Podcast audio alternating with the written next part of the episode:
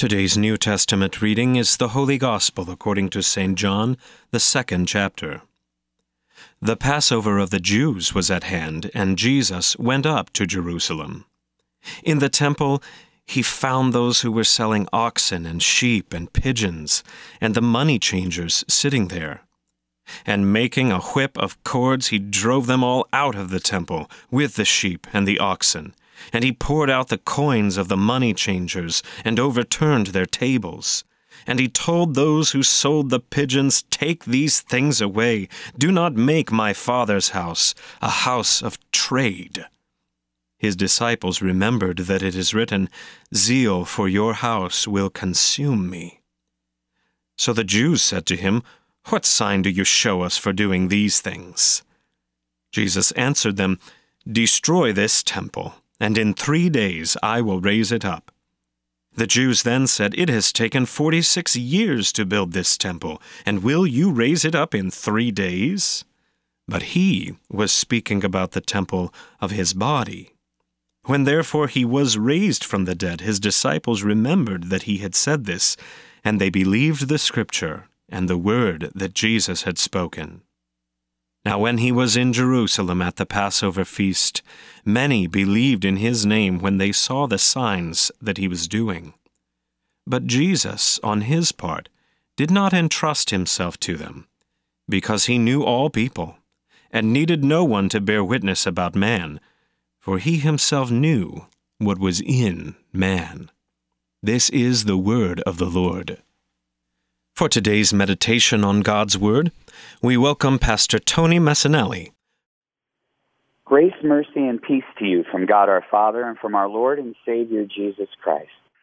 In the opening verse, verse 13, the Passover of the Jews was at hand. This is a signal that something big is on the way. This has to do with Jesus and the cross and him fulfilling the ceremonial law and becoming for us the Lamb of God who takes away the sin of the world.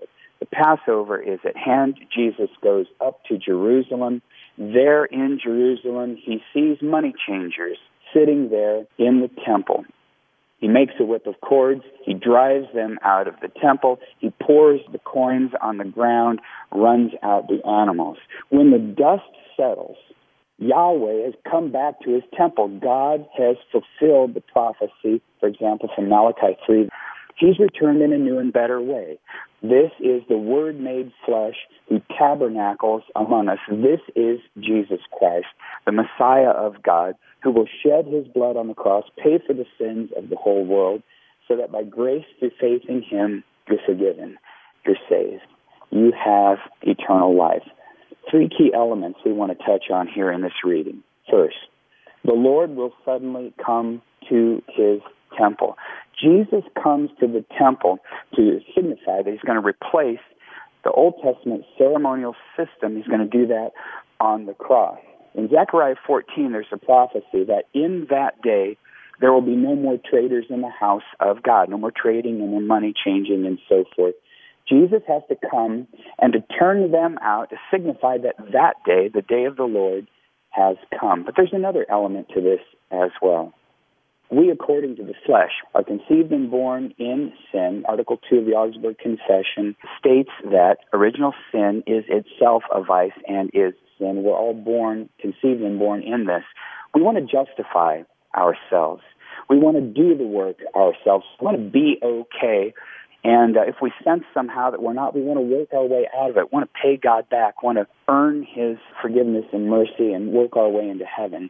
Jesus, in turning out all of this, because that's what this system is, the money changers are there, the animals have to be given, we want to give, we have the piety of giving the right money, sacrificing the right animal, earning God's favor. Jesus runs all of this out and stands there in its place as the mercy of God toward you and me. We can't buy our way in. We can't work our way in. There's no way to earn or deserve God's favor, but rather it's granted to us by grace through faith in Jesus Christ. The second element that we want to take a look at in this passage is not only that he has cleared the temple and he's replaced that system, but that as the Lamb of God who takes the sins of the world, Jesus will take into himself the full wrath of God for our sins, and his shed blood will wash us clean. So because of grace through faith in him, his completed work on the cross and his righteousness fulfilled there, his perfect obedience is granted to us as our very own. So our shame is gone. Our guilt is gone. Our sins are gone as far as the east is from the west. Whatever there is that we think's been clinging to us and hanging on and driving us down, Jesus has taken into himself and canceled on the cross. There he won the victory over sin, death, and the devil. And that victory is granted to us, even that victory, by grace through faith in him. The third element is, destroy this temple and I shall raise it. The Jews say to him, what sign do you show us for doing these things? Do a miracle. Prove yourself. And who do you think you are? Jesus answers enigmatically, this is verse 19, destroy this temple, and in 3 days I will raise it up. Not the building, but the building of himself, the tabernacle of himself. He will raise it up.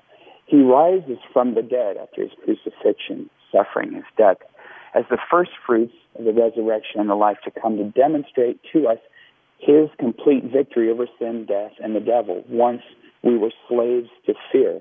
Once we were under the condemnation of the law. But now, as Paul writes in Romans 8, verse 1, now there is no condemnation for those who are in Christ Jesus.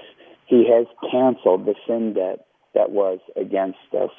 He has removed our sin from us and made us clean. By grace, through faith in him, you are forgiven. You are saved. You do have eternal life. This text, the cleansing of the temple, this is huge. Jesus goes there for Passover, signifying what he's going to do eventually on the cross. The setting for the Passover shows us that the story here is being introduced. It's separate from the wedding feast that precedes it. And it also concludes with a mention of the Passover. The one who clears the temple of these sacrificial animals is none other than the one John the Baptist declares, behold the Lamb of God who takes away the sin of the world, in chapter 1, verse 29. And as the one true paschal sacrifice, the place of the Lamb becomes the place of sacrifice. He is the new temple in the flesh. The Lamb slain on the cross for you and for me is yet living. He has risen after 3 days. Together with the Lord God Almighty, he takes his place on the throne and shares in the one heavenly rule of God for all eternity. We have confidence in this. God keeps his promises.